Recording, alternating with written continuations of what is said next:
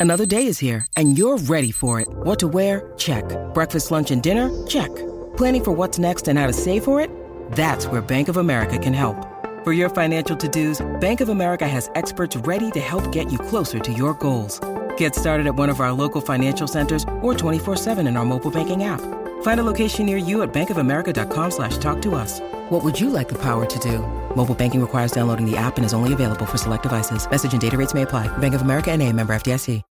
When you need mealtime inspiration, it's worth shopping Kroger, where you'll find over 30,000 mouthwatering choices that excite your inner foodie. And no matter what tasty choice you make, you'll enjoy our everyday low prices, plus extra ways to save, like digital coupons worth over $600 each week. You can also save up to $1 off per gallon at the pump with fuel points. More savings and more inspiring flavors make shopping Kroger worth it every time. Kroger, fresh for everyone. Fuel restrictions apply.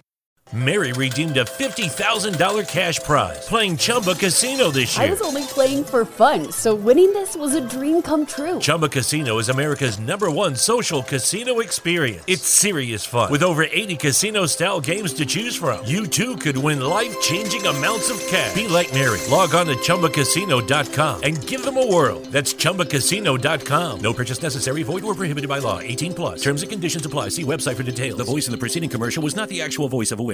It's never been easier to communicate with people, but it's never been harder to know which platform you're supposed to communicate on. Here's a simpler solution. With call, meet, and message all in one app, RingCentral makes communication easy.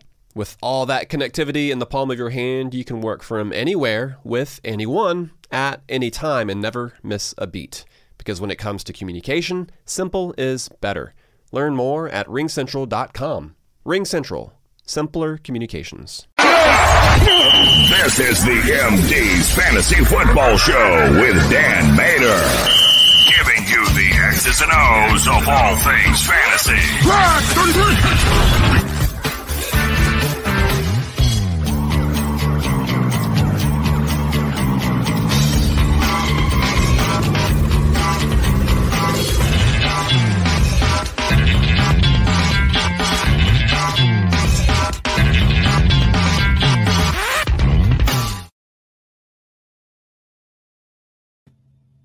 Gobble, gobble, gobble, gobble, gobble, gobble, gobble, gobble. Welcome in, MD Nation, to the show. You are listening to the MD's Fantasy Football Show, streaming to you live on social media now at Belly Up MD FF Show. And of course, subscribe to the MD's Fantasy Football Show YouTube channel. Can always check us out after the show on your favorite pod streaming app as we are available everywhere for you. As always, I'm your host, Dan Mater. Thank you so much for joining me on this happy Thanksgiving. We got a comment right off the bat. Happy gobble gobble to you too. We got some stuff to break down. I was actually waiting. We are a little bit, we're a couple minutes late. I was trying to wait for that Cowboy Raider game to actually finally finish up because I wanted to recap the two earlier games. Now, of course, we're going live while the Saints Buffalo game is kicking off. And of course, in that one, we had Mark Ingram. He's out. We already knew about Alvin Kamara. It sounds like Tony Jones Jr., Ty Montgomery, and uh, maybe another name or two is going to be mixed into the running back field tonight. Something to watch for. We'll see if the Saints are able to do anything offensively against the Buffalo Bills. If anything happens in that game while we're live, it's no different than would be a typical Thursday night game. We're going to react to it if any big news happens. But mostly this show is going to be about recapping the two earlier games, what happened today, how do you take things moving forward, and then also previewing the late slate of week 12 matchups, aka the late afternoon games, the Sunday night game, and the Monday night game. And I want to get you guys up to date in case you missed yesterday's episode. If you did, go back on your favorite pod streaming app. But if you missed yesterday's episode, I want to get you guys up to date on the notable injury news updates before we get into all of our wonderful fantasy football minutia. So let's go ahead and kick off the show doing that first. Breaking news. All right. So again, these are the injury updates from the episode that we talked about yesterday. When I say we, I mean me and Chris Dowhauer. We talked about all the early slate games along with the Thanksgiving games, but go ahead and check out that episode when you get the chance to do so. First up, I want to give you guys an update. Damien Harris was limited again in practice today. I actually think that is a good sign. If he's limited two days in a row, leading in the Friday, as long as he gets another limited session in tomorrow, he will actually he should be good to go, which could be big he might be getting a bump up in his fantasy value because today Rhamondre Stevenson got added to the injury report with a knee issue. So now all of a sudden we have to now evaluate tomorrow. We'll keep you up to date on social media at Belly Up MDFF Show. But we got to be able to evaluate tomorrow if Rhamondre Stevenson's actually going to be good enough to go or how severe the knee injury that caused him to be limited in practice today was. So something to kind of keep in mind heading into your practice reports tomorrow morning. Cordarrelle Patterson was limited in practice again today as well. Now, some of these were an estimated injury report uh because uh, some some guys did some teams did give their players off for Thanksgiving Day, but Cordarrelle Patterson projected to be limited again. He's on his way, I believe, to playing. If he plays, you're playing him as an RB two. Sterling Shepard and Kadarius Toney, both listed as did not practice. This was another one that was an estimated practice report. They didn't actually go through ahead and practice today, but Kadarius Toney missing two in a row. Sterling Shepard missing two in a row. It's starting to become more likely, unless one of these guys practices in some capacity tomorrow, it's becoming more and more likely that Sterling Shepard and Kadarius Toney are going to be out of this game against the Philadelphia Eagles on Sunday. So that'll open up more targets for Kenny Golladay and for Darius Slayton, maybe some more for Evan Engram as well, and a couple few extra dump offs, most likely for Saquon Barkley. Remember, the slot receiver is what you want to target against Daniel Jones. They might not have one tomorrow. So that could be a, mixture of Evan Engram, Saquon Barkley, and Daniel Jones having to actually force feed it and force himself to throw to the perimeter, something he really has not wanted to do this year. Plus, we got to figure out exactly what this giant offense is going to look like now that Jason Garrett's not there. That'll be to be determined as we move through here. Then we have uh, Michael Carter. We know he's out for the next two weeks. The Jets reports came out. Corey Davis did not practice today. So that was crucial. He picked up the groin injury in practice yesterday, caused him to be limited, and then today he was unable to practice. If he's not able to practice again tomorrow, I would not count on having Corey Davis as a top 36 ish wide receiver. But what it would do is give me confidence in being able to play Elijah Moore as a solid wide receiver three. Now, he doesn't come up to a wide receiver two for me. The reason why he doesn't, even though he's been on a hot streak lately, is because Zach Wilson. Zach, we have to see Zach Wilson has a couple things going on. First of all, the last time we saw him, he wasn't throwing the ball to anybody not named Corey Davis. Maybe a few dump offs to James Crowder, but that was about it. The Jets offense was wildly ineffective. And now he has what several weeks of rust that he's got to knock off on top of it. So it's going to be a tricky situation. But if Corey Davis is out of the lineup, then I think we can be a little bit more confident because we'll know that in in a in his case, he'll get a Elijah Moore. That is, he'll get a few more targets heading into this week to kind of solidify the floor to ceiling ratio that you're looking for if you're looking to play an Elijah Moore. Mike Evans did not practice again today. Now, there doesn't seem to be a lot of over concern about Mike Evans being available heading into this week, but it is worth noting, right? He's got a back injury or back stiffness is what they were calling it, but a back injury that's not allowed him to practice past couple of days. We want to see him be able to practice in some capacity tomorrow. As it stands right now, I do lean more towards the side of he's going to be active and playing. The only question is going to be, will you be limited? Now, in Mike Evans' case, too, it's a little bit of a trickier situation because he's the type of guy who can barely practice or maybe not even practice at all and be completely fine for the game on Sunday because he's just he's that good and they can play overly cautious with him, especially being that Antonio Brown might be a week away. Uh, in his case, you don't want to ruin that. We saw Chris Godwin a couple of weeks ago not practice until Friday, be limited with a foot injury, a lot of concern, be a game time call, go out there and got his usual workload of targets and snaps and everything else. So I'm going to lean on the side of I am not concerned about Mike Evans, at least not just yet, anyway. Uh, Antonio Brown did want to mention him because he is looking like he might be able to be back for week 13. Bruce Arians came out and said he's hopeful for a week 13 return. That's the first time that he's actually put a specific date in mind for an Antonio Brown return. So it does give you some hope that he is progressing in the right direction and he will be returning sooner rather than later. Your main thing with Antonio Brown is that he is a wide receiver three who's got high end wide receiver two upside because of that offense, and Tom Brady loves him. I think Tom Brady hasn't really been Tom Brady since he hasn't had Antonio Brown at his disposal.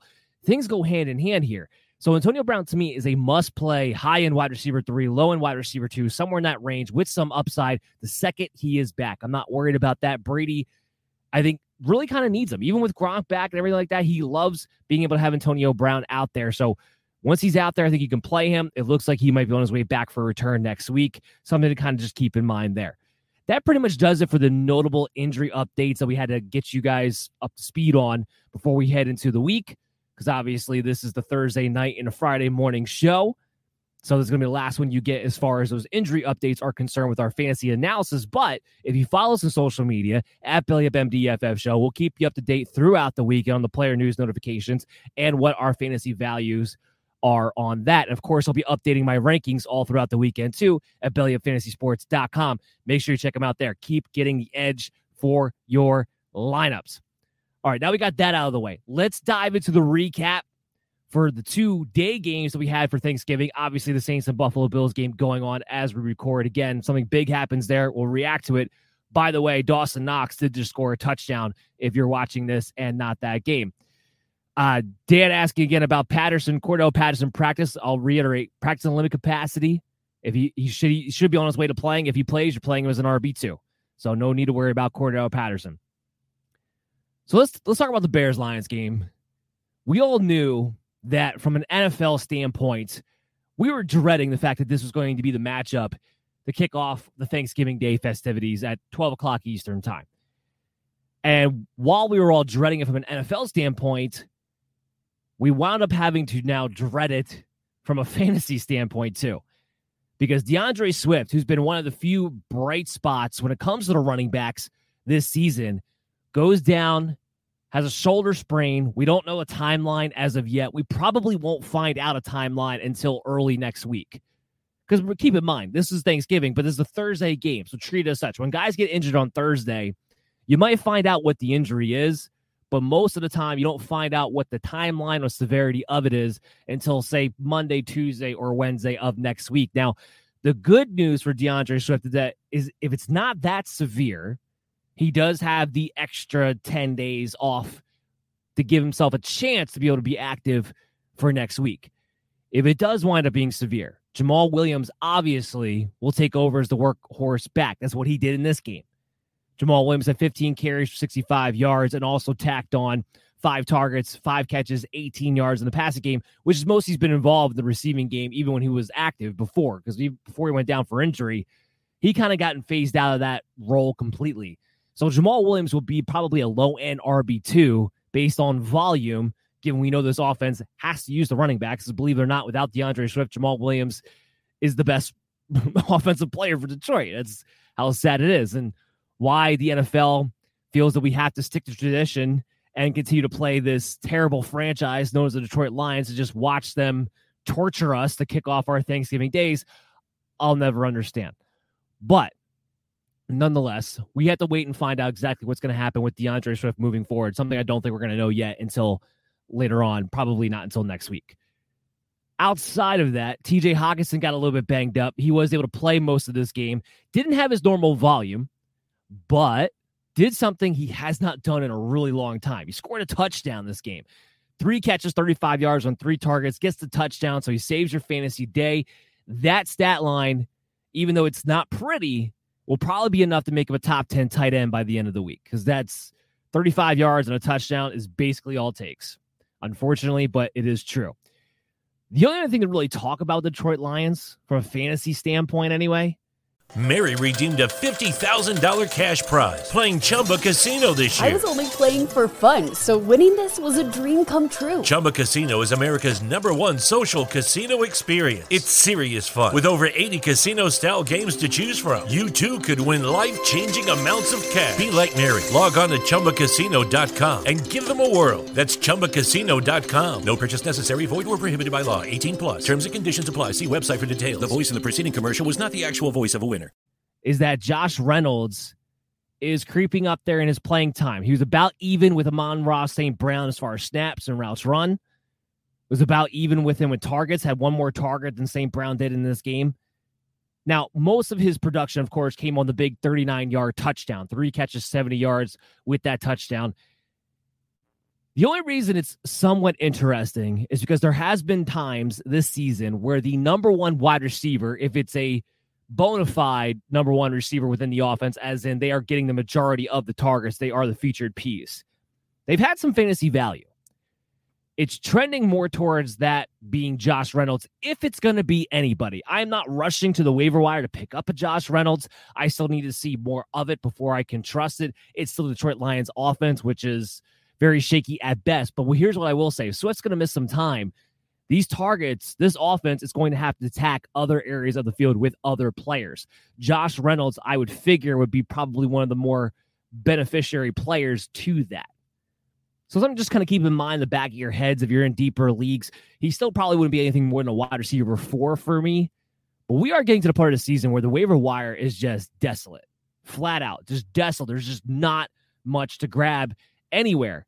So just kind of keep that in mind in the back of your heads. On the Chicago side, I they made a big deal about this at the end of the game, and I'm not really sure why. Were they oh the Bears won, Matt Nagy gets to save his job.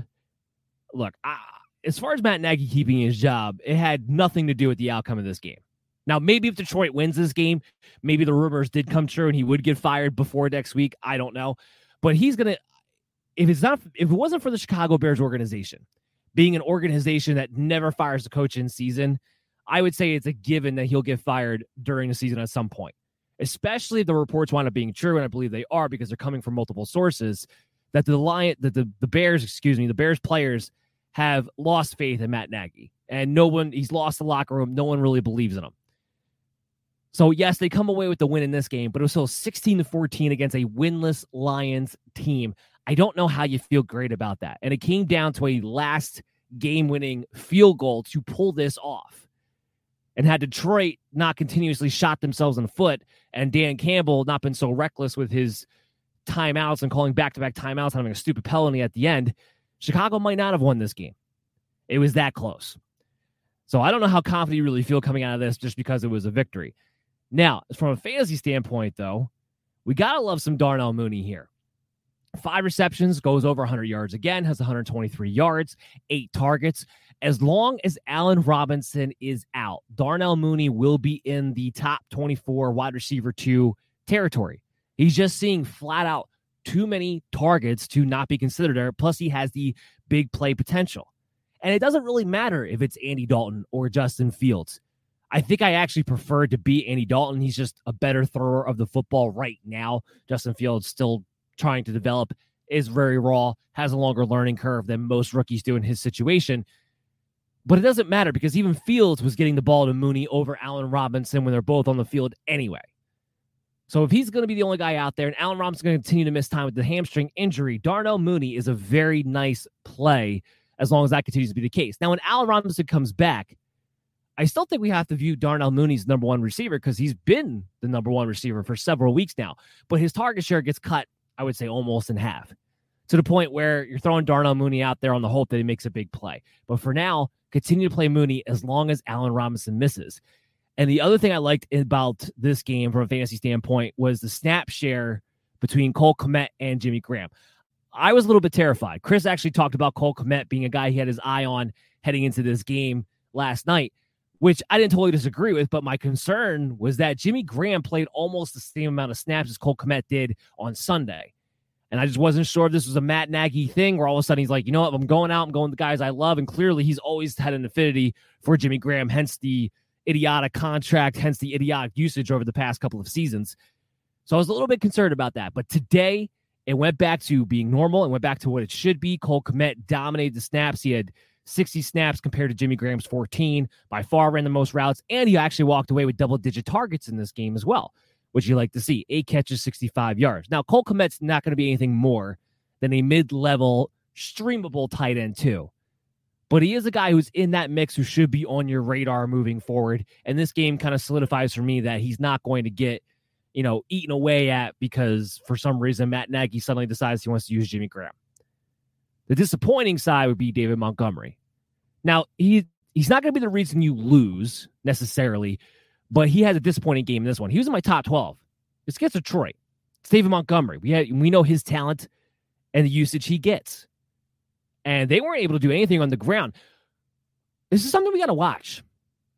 The past month now, teams have not been as successful on the ground against Detroit as you would expect them to be.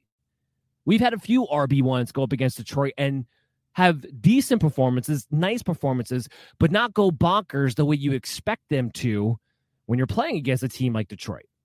So something to watch. As of late, they're playing tough, they play physical, and as a result, the running games might not be as juicy as we thought. Now, I'm not saying that we're we're scared about, you know, playing our running backs against Detroit or anything else like that. But maybe it's not the you know, gold at the end of the rainbow scenario that we feel like it should be and was in the beginning of the season. Some things have changed a little bit, especially over the past month here. Now, Chicago's offensive line got dominated in this game, and that, that was definitely part of it. David Montgomery himself, 70 carries, 46 yards, only 2.7 yards a carry. Very disappointing there. Tacks on three receptions for 28 yards. Better days are ahead for David Montgomery. He's still a high end RB2 in my book. He's still a workhorse back on an offense that's going to need to use him. So I'm not worried about this. I'm just a little disappointed by the performance in this one against Detroit. Jared Goff, by the way, was was solid in this game. The only thing you care about Jared Goff is that he's able to keep this offense at least efficient enough where you can key in on certain guys being fantasy relevant. That's it. I'll, I will mention Andy Dalton. Andy Dalton went over 300 yards in this game. Could be his last start. They're saying Justin Fields will be back next week. Good job by you, Andy Dalton. You found a way to win a game on national television and you went over 300 yards. It had to be against the Detroit Lions, but you did do it. So good job, Andy Dalton. Hopefully, we don't have to see you again the rest of the season if any of us are lucky at all. So now we got this boring game out of the way. Let's talk about this crazy game, this insane game that just ended between the Dallas Cowboys and the Las Vegas Raiders. It was absolutely insane. Every single part of it. 36 to 33, the Raiders win in overtime on a field goal, but they dominated this whole game.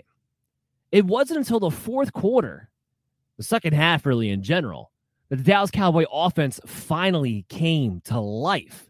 Finally, finally came to life. Dak Prescott was struggling. The receivers weren't able to get off the line. They weren't they were getting manhandled by the man coverage of the Raiders. It was blowing my mind. Michael Gallup, the first three quarters, had one target. That's where we were sitting at. But he came through at the end. Five catches, 106 yards on eight targets. And Cedric Wilson, who was a guy that a lot of people were playing if CeeDee Lamb was in fact going to be ruled out, and he eventually did. He goes over 100 yards on seven receptions and 10 targets in this game in his own right.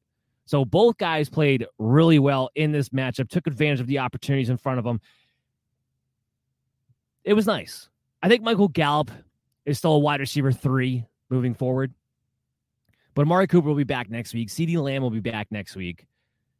I can pretty much guarantee you that because it only took the independent neurologist to deny CeeDee Lamb to get back in this game. It was a Thursday. So feel pretty confident in saying both of those guys will be back next week. If I'm not mistaken, this is off the top of my head, so I might be wrong about this, but I believe Dallas actually plays the Thursday night game next week. So they get a normal full week off to play the Thursday night game, but we will see them early in the week in week 13.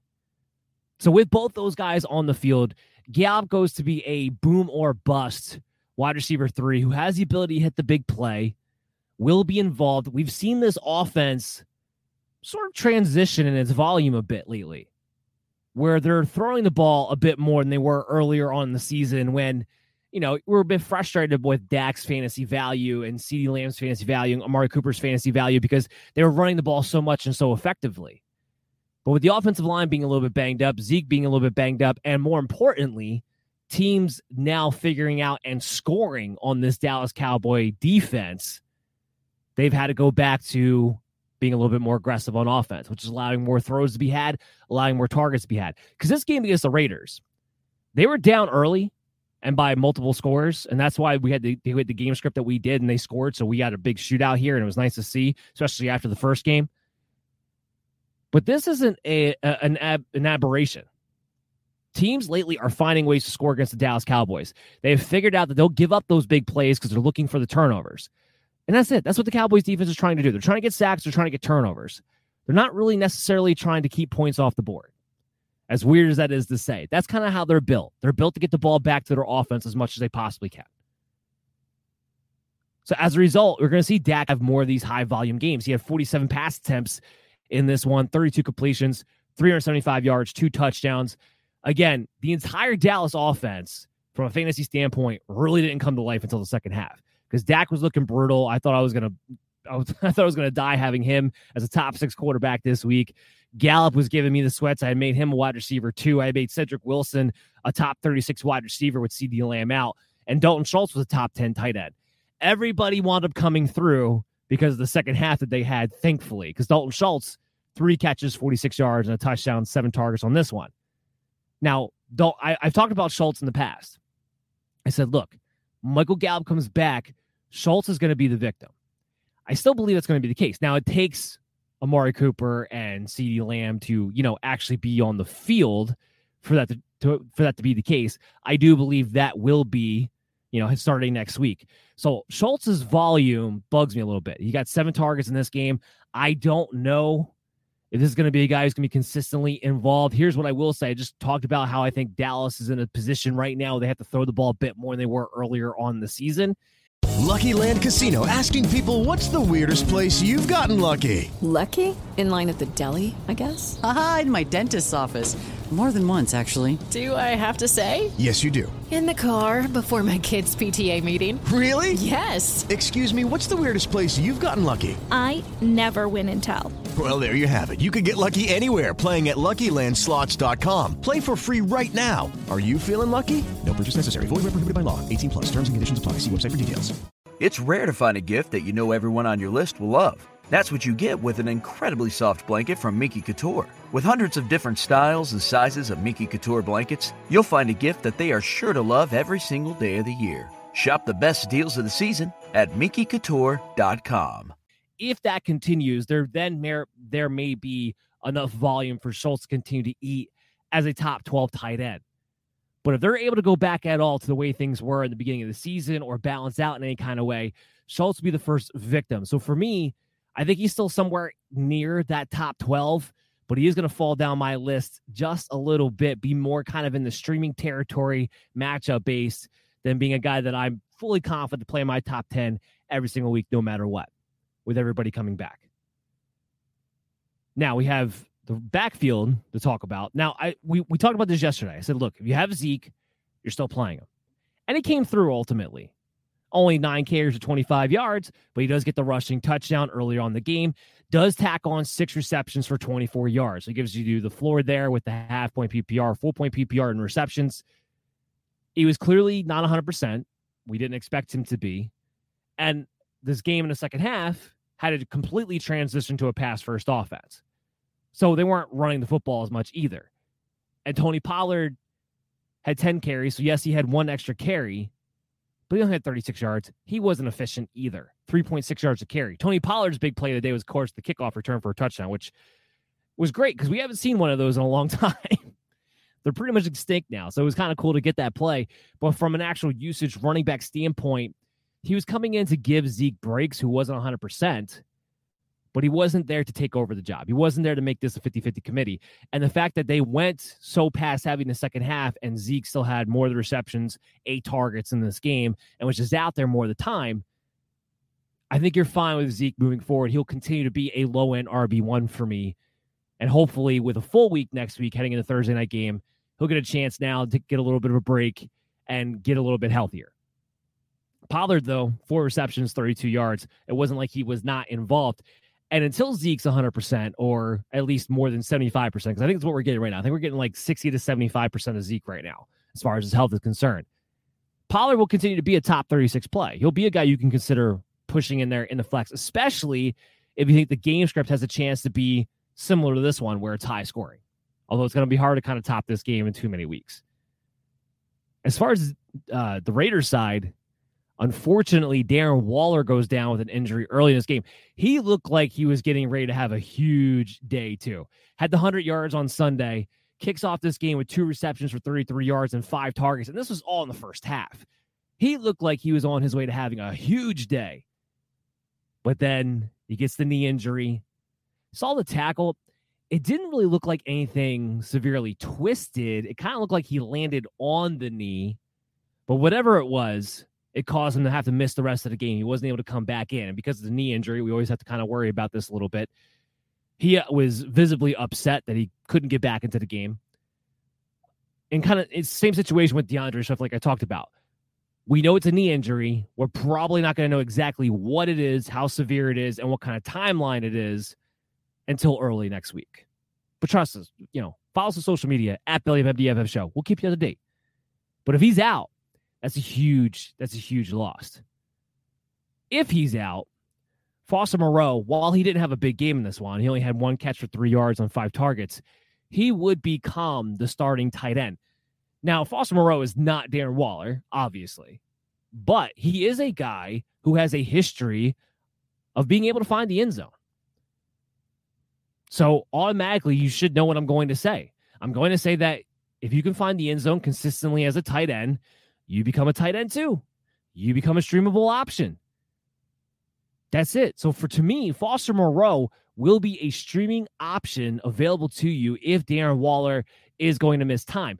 Now, I probably will still look for other pieces around. I'm not saying that if you lose out on Darren Waller, go pick up Foster Moreau like it's a handcuff on a running back situation. That's not what I'm saying. But I do think you can look that direction. That I do believe. As far as the rest of this game, what actually happened, Hunter Renfrow, if you played him, you had a great day. Eight receptions, 134 yards on nine targets. Now, so we, we, have, we got some things we got to iron out here with Hunter Renfrow. He's not typically a guy who's going to get you these 100 yard performances. However, if Waller misses time, I do believe the majority of Waller's targets will go to Hunter Renfrow. He operates in the middle of the field anyway. Those targets are going to have to go somewhere. Why wouldn't it be to the second most dependable passing option for Derek Carr and Hunter Renfro, who operates in a similar area of the field? So he's already a high volume guy to begin with. You take out Darren Waller in that equation, you might be looking at somebody who is sniffing around double digit targets every single week. And for a slot receiver, he finds the end zone at a pretty decent rate too. So Hunter Renfrow might be becoming more of a solidified wide receiver too moving forward if Darren Waller is going to miss some time. There are some waiver wires where he is still available out there because his name's Hunter Renfrow. No one ever gets excited by him. He's going to be a, a must add if he's out there. He's he's more than 50% owned. So he's not going to he's not going to make the waiver wire report next week. But he is somebody to kind of take a look at, see what kind of league you're in he might be available for you and he might be a really nice pickup too. Then we got DeSean Jackson. DeSean Jackson, three receptions, four targets, technically did get the start in this game, although still kind of played not as much as you would expect. 42 snaps, 24 routes run, but that was still clearly fourth amongst the receivers as far as playing time goes. So he started off the game, but he wasn't in there as much. Now, this is definitely a significant increase in his playing time overall since he's gotten to the Raiders. However, everyone played a lot in this game because they had to start throwing the ball a ton towards the end, too, because they were trying to keep pace with Dallas. So he comes with the big performance. What does that mean? It means what it always means with DeSean Jackson.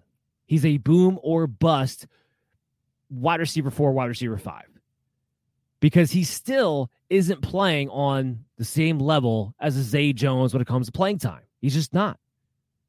He's still significantly in fourth in the rotation. So when he's out there, they'll take his shots. So I think every single game he will be a threat for a big play because he's DeSean Jackson. They'll play him in that role when he is on the field.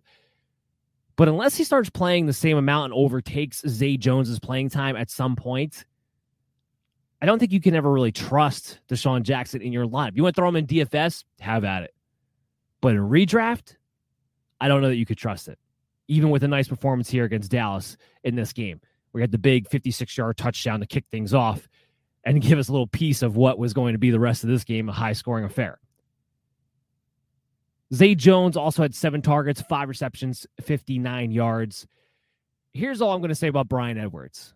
You had all these points scored, all these passes thrown, all these routes run, no Darren Waller. He walked away with one target, one reception for 12 yards. The Bryan Edwards breakout, flat out, is not going to happen. I like his talent. I like him as a player. He plays a ton. His utilization is there as far as routes run snaps are concerned, but he doesn't get targeted. He's just out there to be a decoy, out there to be a blocker. That's it.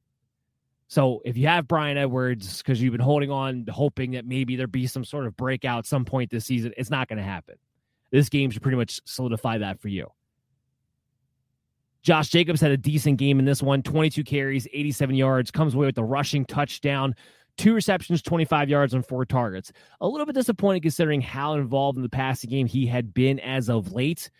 But Kenyon Drake, mm, two receptions, five yards on his two targets. So he still was well ahead of Kenyon Drake in both the carry and reception department. He is playing as a workhorse back, and in this game, he gets the touchdown. I was saying this before going into this week that he was a buy low candidate for me if your trade deadlines had not passed. Some leagues play a week 13. If they do, go ahead and buy him low if you have the opportunity to do so.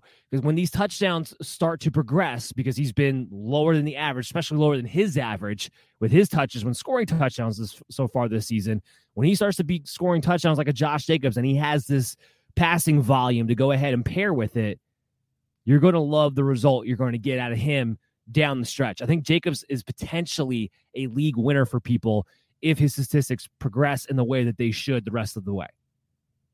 And Derek Carr gets himself back into the streaming conversation 373 yards, has a passing touchdown. A big thing was that they did use DeSean Jackson more. Like so while he played the fourth most in wide receivers, when he was out there, they took shots. If nothing else, just to open up the offense. I think that's a recipe for them moving forward, in particular, Derek Carr. If DeSean Jackson's never going to play as much as the other three receivers, fine. But when he's out there, you have to use him to get defenses to respect you going deep. That's what they did in this game. Hopefully, it's a trend that continues because if it is, guys like Hunter Renfrow, Josh Jacobs, Darren Waller, eh, you know, assuming he's going to be able to be back sooner rather than later, and Derek Carr himself will all be able to benefit from this. All right, so that's going to do it for the recap of Thanksgiving, the injury news updates from yesterday's show. What I want to do now is I'm going to take a quick break. When we come back on the other side, we're going to preview the late slate of week 12 matchups for you, talk about the bets, talk about the fantasy football expectations. So, everybody, stay tuned to the MD's Fantasy Football Show. We'll be back right after this. MD Nation, we want to welcome in a new sponsor of the show called Props Fantasy from propsfantasy.com.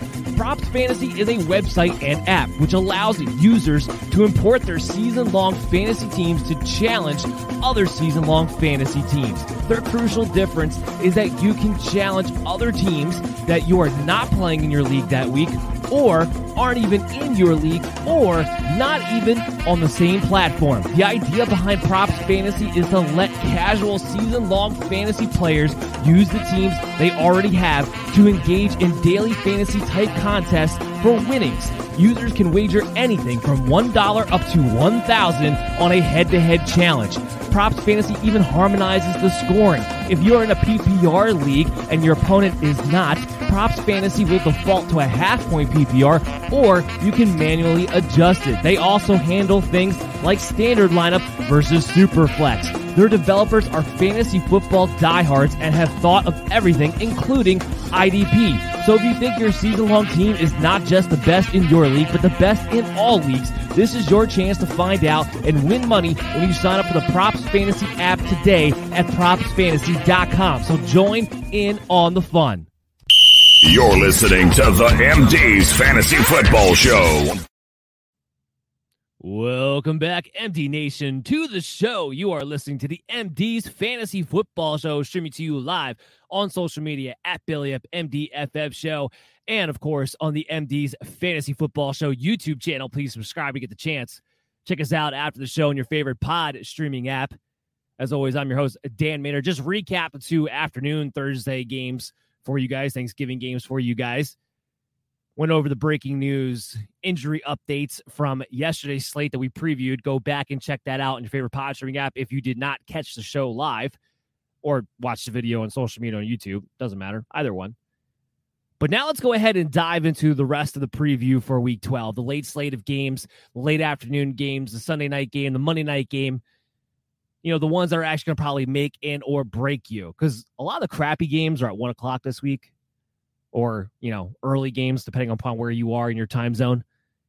the good games, the matches we care about, the ones that actually might be high scoring, the ones that might be like the Raiders Dallas game. Those games are going to be ones we're going to want to watch. Those are all at the later slate this week. Got a quick question coming in though. First, who do you like, Bucks D versus Indy or Houston versus Jets? That's actually an interesting question. So the Houston defense, I know over the past couple of weeks have been turnover machines because a big part of that due to Ryan Tannehill throwing four picks last week. I will stick with Houston, but man, oh man, do I not feel good about it. I really, I really don't. I don't feel good about it. First of all, Tampa Bay actually has a decent defense, but the Jets are so terrible on offense, especially with Zach Wilson being back, who was a turn in uh, turnover prone machine before he went out due to injury. My thing about that Colts Bucks game, we're going to talk about that here. It has all the makings of being a shootout in its own right. Tampa Bay will Vita will be back. Des White will be back. But the Colts been doing pretty well on offense. They've been able to move the ball, especially through the air. You can still very much take advantage of this banged up secondary of Tampa Bay. So I'm going to sit here and say I'd actually take the chance on Houston just getting you those extra turnovers over the Bucks defense. I don't feel great about it, but that's where we stand today. But let's get into the first game I want to talk about on this slate. And that's the Chargers and the Denver Broncos. So the Chargers have been a you know what? They've been a typical Charger team, honestly. I was going to say they've been a hit or miss team. They've been an annoying team. They've been a Jekyll and Hyde team. But how is that different than the Chargers are any other year ever? That's just, that's just who they are. And apparently, it doesn't matter who the head coach is. It doesn't matter if they have their quarterback or have good offensive pieces or not. It just none of it matters. Justin Herbert is my QB seven this week. Denver's secondary can be taken advantage of. Their pass defense can be taken advantage of, although they have been playing over the past couple of weeks. Playing, play, playing pretty well over the past couple of weeks. We'll see if that continues coming out of the bye. Now, the Chargers seem to be a little bit better on the road than they are at home, but ultimately it comes down to is a pass first team that has good weapons. I think you have to play Justin Herbert as a top 10 quarterback but he has been incredibly hit or miss so far this season. I don't have any questions about Austin Ekeler. He's my RB3 on the week. If he's not scoring touchdowns, he's catching the ball. So either way, you have a safe floor to ceiling ratio when it comes to Austin Ekeler. The Denver defense is only good against bad rushing attacks or bad offenses in general, I should say. When they actually play a good, competent offense, the running backs have been able to do well. So on paper, it looks like it's going to be a, a you know a, a, top ten matchup against the running backs with Austin Ekeler against Denver, but it's really not because when they play against competent teams, they give up all kinds of points. So that's why you're not worried about an Austin Ekeler, and I'm not worried about a Keenan Allen. Keenan Allen has consistently all year long. He's like Diontae Johnson to me. Just maybe doesn't have quite the same touchdown upside that Diontae Johnson has, but they're pretty much the same guy. They're going to get you double digit targets. They're probably going to get you close to 100 yards, and they're probably going to get you north of six or seven catches, and probably get you even higher than that. So Keenan Allen, you feel safe about. He comes in at wide receiver 11 for me this week. You love him. Now we get to the ultimate question of Mike frickin' Williams. Because man, oh man, is he frustrating. I come he's coming in at wide receiver 26 for me. That's about what he is any given week. I don't think it matters if it's the charge or it matters if it's Denver or whatever the matchup may be. He's a boom or bust wide receiver three. I want you guys to keep in mind from last week if you're getting super excited about Mike Williams, you know, turning a corner again, supposedly. This was a guy who had four catches for 44 yards through 58 minutes of that game and didn't turn in the nice performance, which wound up being the five catches for 97 yards and a touchdown off the big game winning bomb touchdown until the very end of the game. Up until that point, it was getting ready to look like another abysmal Mike Williams line that we had seen for the six weeks previous to.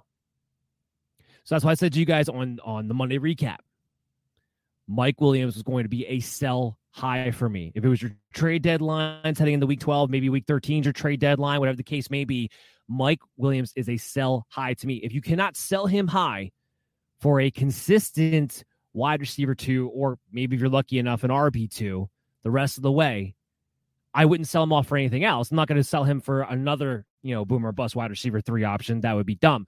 But if you can't sell him now for one of those options, you're pretty much going to be stuck with Mike Williams. And you have to know what it is you have in him. You have a boomer bust wide receiver three. There's no consistency anymore. I went over this a little bit. I'll reiterate it again. The reason is twofold. The first one being his targets are now half of what Keenan Allen was. When he was performing really well, he was getting about the same amount of targets as a Keenan Allen. They were both getting about double digits. It was about a 1A, 1B as far as who Justin Herbert was looking to go to with the football. Since then, they've gone down. What happens now is that those targets for Mike Williams, because they didn't go to Keenan Allen, he's pretty much stayed the same. It's a mixture of Austin Ekeler getting a couple extra targets, but the big one being the tight end unit. Not Jared Cook, but the combination of Jared Cook and Parham. They've come in now, that unit is getting about double digit targets a game. That's where the usage has gone. So until it goes back to what it was early in the season, at this point, I don't see that it does. Mike Williams is going to be a guy that you need to hit the big play with.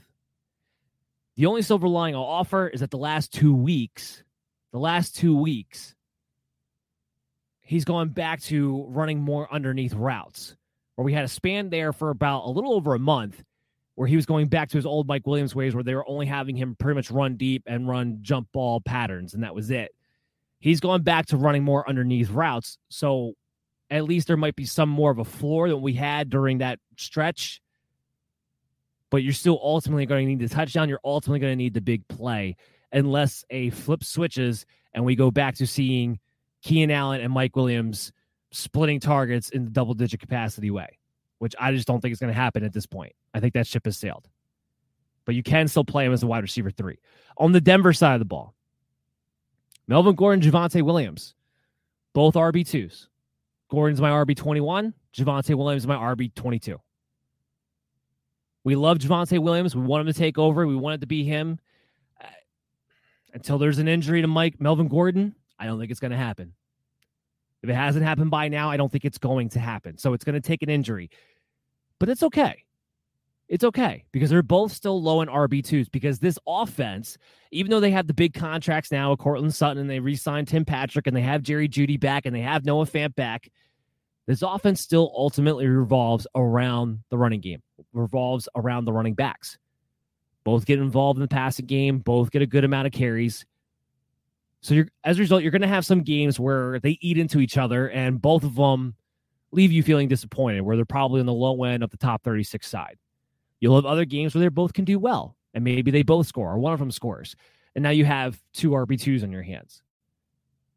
I think in this match against the Chargers, because it's such a great matchup for running backs, you can confidently play both of them as top 24 options. Or at the very least, as flex plays, high end flex plays at that. So I'm good with Melvin Gordon and Javonte Williams because you love this matchup against the Chargers. The wide receivers, less so. Jerry G's my wide receiver 28. Courtland's Courtland Sutton's my wide receiver 31. And I'm glad he got the contract. He deserves it. He's a great talent, by the way, because his lack of production over these past few weeks is not his fault. It's a mixture of Teddy Bridgewater and Pat Shurmur, both of whom I think are gone by next season anyway. I do think you're going to see some changes in the Denver in the Denver coaching staff because they're too good of a team to not make the playoffs, and they're very much in danger of that happening. But for now, we have to figure out can you play these guys? I think Jeudy, you can. You can play Jeudy as a safe floor wide receiver three because the targets for him have consistently been there. Now, he doesn't have the touchdown upside of a Tim Patrick, of a Courtland Sutton, or the big play upside of either one of those guys, but he has been consistently targeted more than they have. And therefore, he has a decent floor. Before Hunter Renfrow became this fantasy superstar that he's become over the past few weeks, I would equate him to a Hunter Renfrow, where you're going to get probably about six to seven catches, maybe 40 to 60 yards. The QB doesn't get you anything more than that. But I think that's your base floor, which means he's a wide receiver three that you can play, especially in half point PPR leagues, and just know that you can get, you know, eight to 10 points out of him. I think that's fine. I think that's fine. Courtland Sutton comes in my wide receiver 31 simply because he has the touchdown capability, simply because he's Courtland Sutton. But he is a boom or bust wide receiver 31. Make no mistake about it. And it doesn't necessarily help that there's more volume. This is one of those situations where when you have multiple targets like this, you want as much volume as you get your hands on because what you're hoping for is that everybody can eat if there's enough to go around. General thinking. But with Teddy Bridgewater, it's, it's the exact opposite. Bridgewater is better, more efficient, and gets his guys the ball more effectively if he can keep his pass attempts at 30 or under. That's the key for him.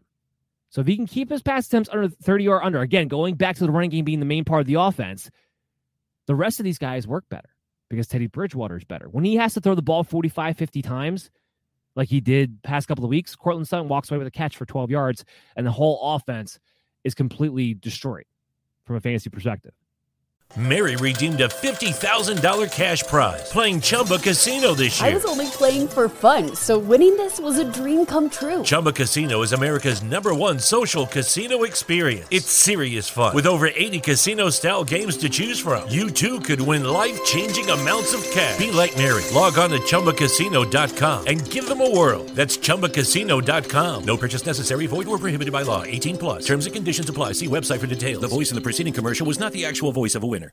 When Shopify says you can sell anywhere, oh, they mean it. Woo, hold up. Just got a new sale, order fulfilled and shipped. Inventory levels good. Whoa, Shopify doesn't mind if you're at sea level or on top of the world. Ah, you can run and grow your business anywhere. Climbing mountains is never easy, but at least Shopify gives me all the tools I need for my business to hit new peaks. Whether you're selling carabiners or crop tops, start selling with Shopify today and join the platform simplifying commerce for millions of businesses worldwide. We've built the platform so you can keep climbing and grow your business to new heights. With Shopify, you really can sell to anyone from anywhere. This is Possibility, powered by Shopify. Start selling online today. Sign up for a free trial at shopify.com slash free 22. Shopify.com slash free 22. Shopify.com slash free 22. Internet connection required. Not available on mountaintops or seafloors. So that's kind of what you're dealing with here when it comes to Denver. Noah Fant, he's my tight end 11, but he's another big boomer bust type of tight end. Albert O's been annoyingly involved at times so far this offense, and there are just games where Noah Fant just doesn't get looked at. There are a lot of mouths to feed, and a quarterback who's not necessarily going to be prolific getting those mouths fed.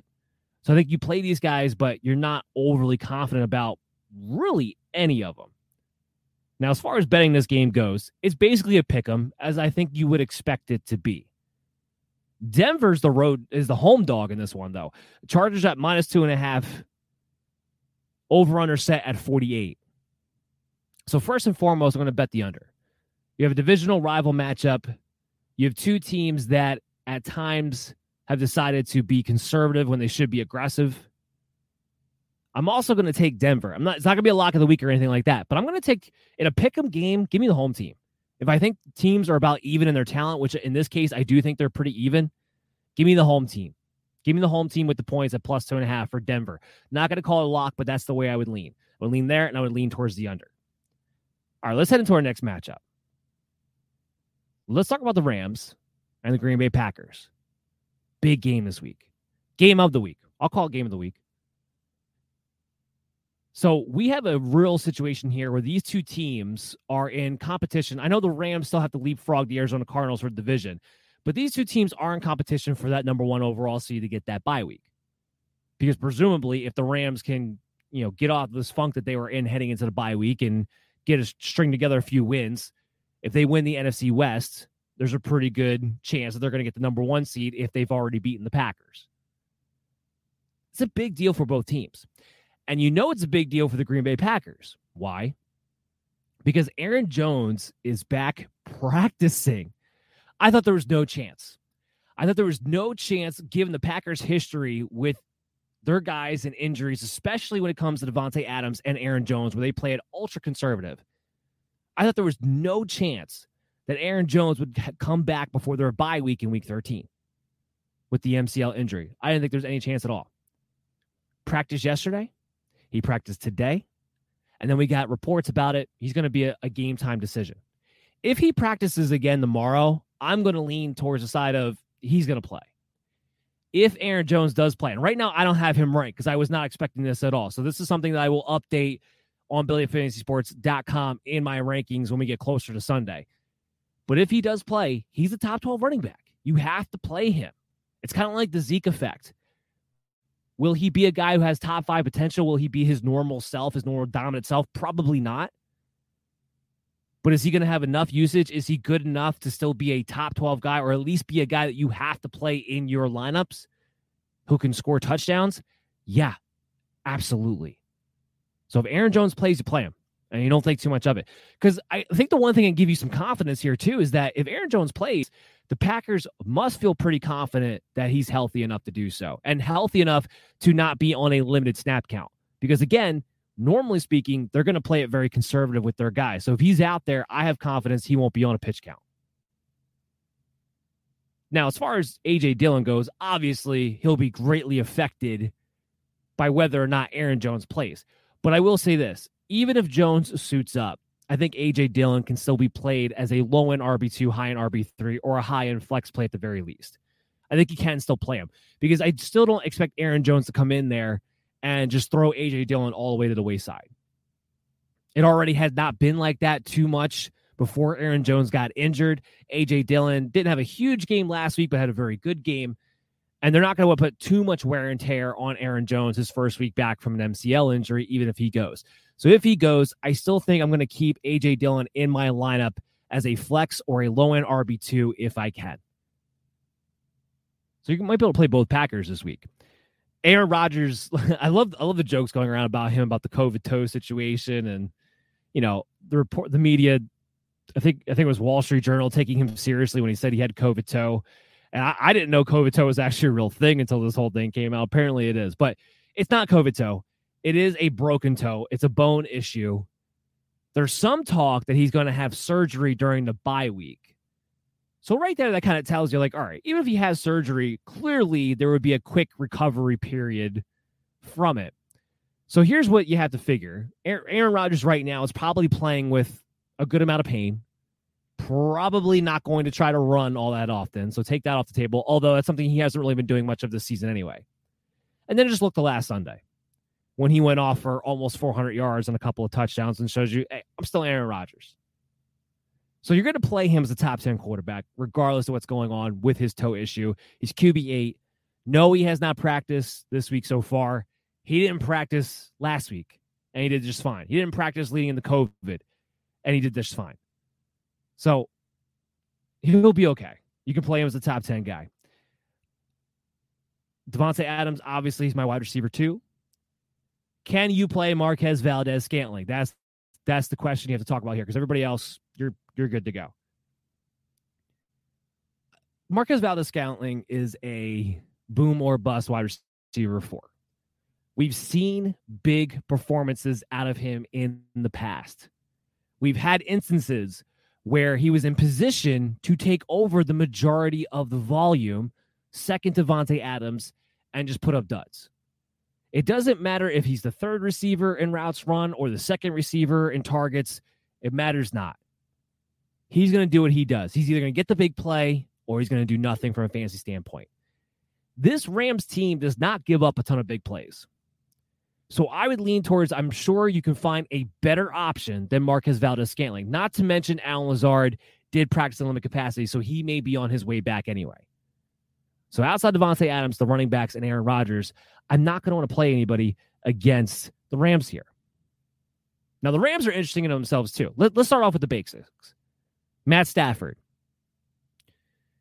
A lot of quarterbacks have been disappointing from a fantasy standpoint, but Matt Stafford in particular, especially the way he started off and over the past couple of weeks, has been finishing outside the top 12 kind of consistently. But the Packers defense, mark my words, right here, right now. The Packers defense is not for real. It's not. This is a defense you can very much take advantage of, especially if you are a well coached, multi talented, competent offense, which the Rams are. So Stafford comes in at QB six. I actually have him two spots ahead of Aaron Rodgers. If you had both Matthew Stafford and Aaron Rodgers on your roster, I'd rather play Stafford in this game. They've had the bye week to get OBJ at least acclimated to the offense enough to be able to play a decent role and be out there for more than he was in that Monday night game against the San Francisco 49ers. Sean McVay kind of coming out and saying so as much when he said OBJ is going to expect to be have a big role. But a big role to me still means a third receiver on that team. I actually do believe it will be Van Jefferson who will operate as the quote unquote Robert Woods of the offense, as the number two receiver in routes run, in targets. And I'm not a big Van Jefferson fan. I don't think there's anything really that special about him, but I do think he's good enough if you consistently give him enough volume to put up solid fantasy production. With the possibility of being able to hit a big play here or there, just given this offense. So Van Jefferson is somebody I do have in my lineups. He comes out my wide receiver 32 and half point PPR leagues this week. I think he's a strong wide receiver three, a strong flex play for you this week. OBJ is a boom or bust wide receiver four. We just don't know yet. We don't know what his role in the offense is going to be coming off the bye. We don't know if OBJ can even be, I don't know, 75% of what OBJ used to be or not. We don't know if him and Matthew Stafford can get on the same page. There's a lot of questions we don't know. To value OBJ as anything more than a boom or bust wide receiver four would be reckless. And if you're playing him, you're hoping you're hoping and praying for a big play and for a touchdown. Because I don't see the volume being there just yet. Now maybe I'm wrong. And maybe this game will will answer that question and will tell us that. But I don't see coming out just now that OBJ is going to overtake, let's say, Van Jefferson to have a stable amount of targets, you know, six, seven, or more. I think he's there for a specific role. I think he's there to be more of that. Remember the Brandin Cooks role? And it was a prominent role in that offense. Remember the Brandin Cooks role when he was the wide receiver three, but he was the deep play guy. I think that's what OBJ is there to be. Van Jefferson, Cooper Kupp continues, you know, they'll be the ones getting the majority of the targets. Cooper Kupp, my wide receiver one, until further notice, he is the wide receiver one. I don't think he's ever going to be ranked as anything other than that. Tyler Higbee is my top 14 tight end. He comes in right there. He's the top two tight end. You can stream him as a possibility. He's been frustrating. There's no doubt about it. But the one issue is here with with the way he's been utilized, his targets have not always matched up with his routes run.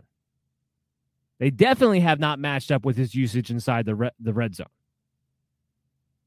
That that's a big issue there. So that's why Tyler Higbee hasn't been the top 10 tight end I was really expecting him to be. His routes run, his usage, his, his playing time are all where I projected him to be, but not his touchdowns, not his yardage. Part of that is because Cooper Kupp's been so dominant but the other part of that too is just, you know, Matthew Stafford's able to spread the ball around in a much, much more significant way.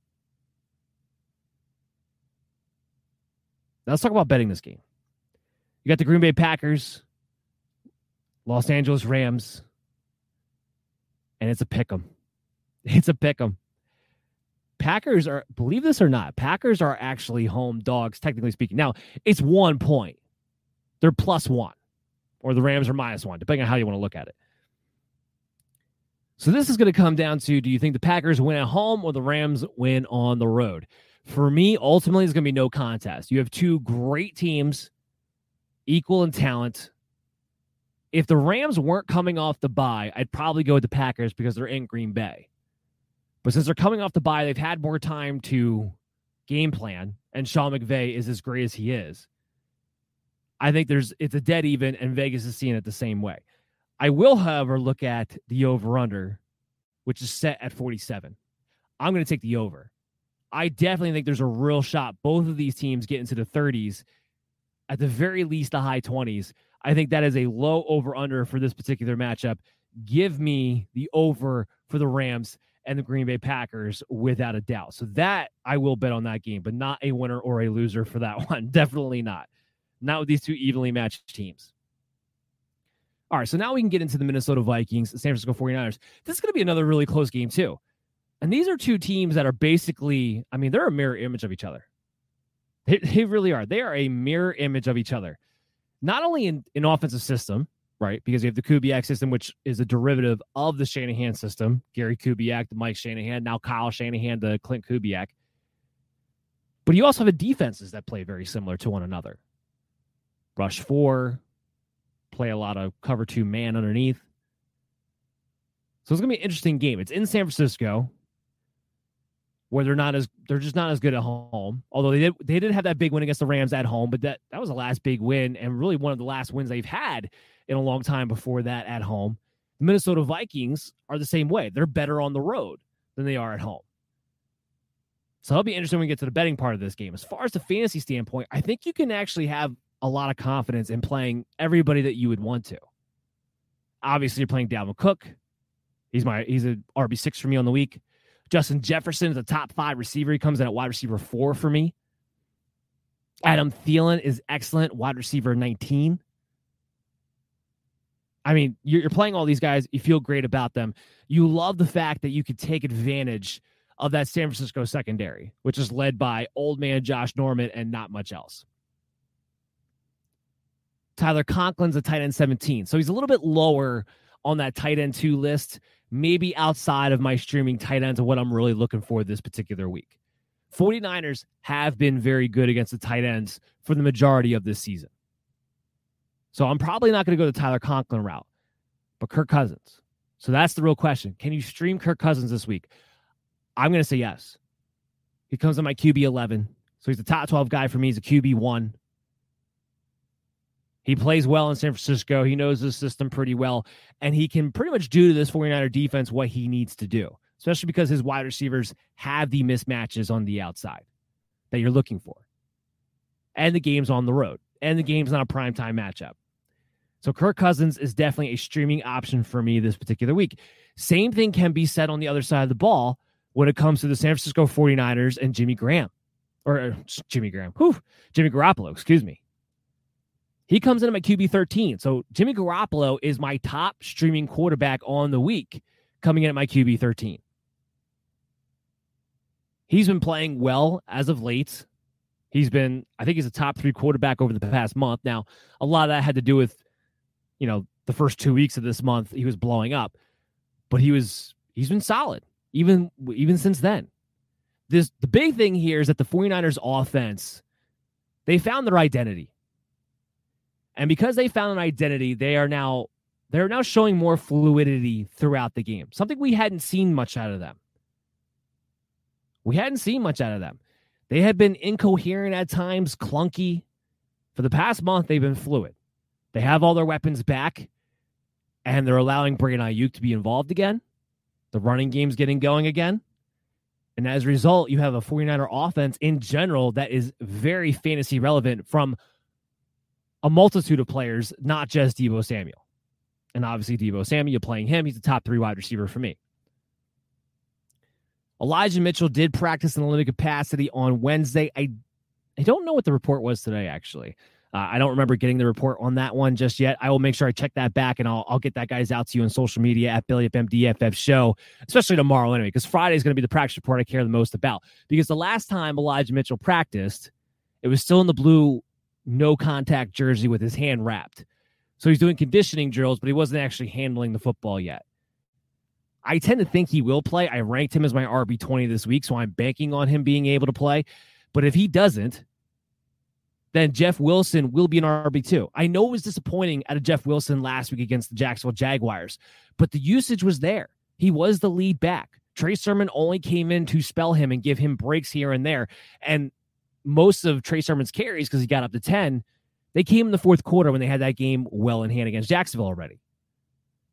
I remember Jeff Wilson should have had a touchdown if Jimmy Garoppolo was anywhere near him with his pass. He was wide open. So it would have been a much better fantasy day anyway. So whether it's Elijah Mitchell or whether it's Jeff Wilson, you're playing them both as RB2s depending upon who's the starter. That's first and foremost. We know we're playing George Kittle. He's my tight end three. So then the other player you have a question about would be Brandon Aiyuk. He's my wide receiver 27. Brandon Aiyuk, because his usage now in the offense has been consistent with his snaps and his routes run, he can consistently be played as a wide receiver three. We know his ability, especially after the catch. We know he'll be able to catch touchdowns. We know he has that potential. He'll have a little boom or bust factor to his game. That's why he's a wide receiver three, but he's a strong wide receiver three now. He comes in at wide receiver 27 for me overall. I think you're going to be able to play Brandon Aiyuk pretty consistently. Look at the schedule of the 49ers the rest of the way. You want to own pieces of this team, trust me, the rest of the way. You do. You do. Because they could all be league winners because they have a great schedule all the way from now until week 17. So I think Aiyuk is somebody's going to be in your lineup more times than not through this fantasy football season. As far as betting this game goes, as you would imagine, it's pretty close. So the rule of thumb is that it's pretty much an automatic minus three for the home team, which is essentially saying it's a pick 'em. That's what this game is. It's minus three for San Francisco at home against the Minnesota Vikings. I'm going to say no contest on that. And the over under set of 49. That line's also on the money. I'm not going to bet this game. This game could go completely one way or another. The only data point I can suggest to you is that San Francisco is still really bad at home, especially covering, which would suggest to me that taking the Minnesota Vikings outright would be the only kind of sneaky bet to be had here. But I'm not going to be putting my money on it. There's just too many range of outcomes for it. All right, so what I want to do is we'll take another quick break. When we come back on the other side, we got the Sunday night game, the Monday night game to talk about, and the mailbag segment for you guys. So don't go anywhere. Stay tuned to the MD's Fantasy Football Show, and we'll be back right after this. This holiday season, I'm giving thanks to our friends at Manscaped. Do I tell my extended family that I have the Performance Package 4.0 from the global leaders in below the waist grooming? Not to mention, it includes their Lawnmower 4.0 trimmer to tame my bush and score brownie points with the in laws. Every in law's dream. Gift your manscape or the man in your life who needs it. They'll join the 4 million men worldwide who trust Manscaped with 20% off and free shipping with the promo code BELLYUPFANTASY by going to manscaped.com. Think your holiday spread is good? It's time to give thanks to the Manscaped Performance Package 4.0, or as I like to call it, the perfect package for your package. Inside, you'll find our Lawnmower 4.0 trimmer, Weed Whacker ear and hair nose trimmer, Crop Preserver ball deodorant, Crop Reviver toner, Performance boxer briefs, and a travel bag to hold all your goodies. Think of it as a cornucopia for your balls. That's 20% off and free shipping when you use the promo code BELLYUPFANTASY at manscaped.com. Be thankful this holiday season for the best gift of all from Manscaped. Your balls will thank you. You're listening to the MD's Fantasy Football Show. Gobble, gobble, gobble, gobble, gobble. I know that's the last time I'm going to be able to do that for at least this year. I'll, I'll break it out again next year. It's pretty good gobble, at least I think so. Welcome back, MD Nation, to the show. You are listening and or watching the MD's Fantasy Football Show, streaming to you live on social media at Belly Up MDFF Show, and of course, always live to you on our YouTube channel. Please subscribe. Check us out after the show on your favorite pod streaming app. We're available to you on iTunes, Google Play, Stitcher, Spotify, Spreaker, wherever you like to go for your podcasting needs. We are there for you as well.